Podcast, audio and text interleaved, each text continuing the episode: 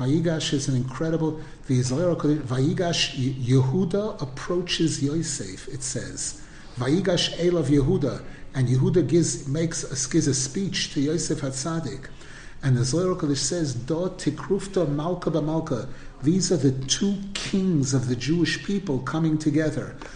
There's Moshiach ben Yosef and Moshiach ben David who comes from Yehuda. So this this parsha is telling us about how we what leads up to the coming of Moshiach.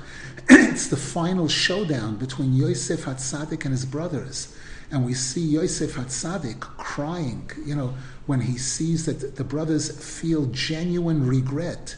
Rashi says there, Yosef cried. Why? Because he saw that they really regretted the mistakes that they made and then he's and everything turns out fabulous. You know, there's an incredible celebration, which is a message to us that by us doing genuine tshuva and being able to feel sincere regret for our mistakes and try to do what we can to correct them, and by the brothers coming together, by Jews getting out of machlokes, trying to avoid saying anything and thinking negative about any Jews about the people who are in the army or the people who are not in the army.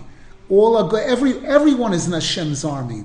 One guy's a musician, there's the band in the army, and there's the rabbi in the army, and there's the guy holding the gun, and there's the person who's typing instru- all We're all in Hashem's army.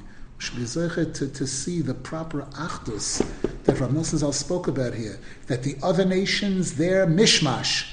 The Jewish people are not mishmash. We are, we are echod we should be to a healthy achdus, which will bring about the Geula Shlema. Bienvenido, Lopia Meno. Ah, muy bien.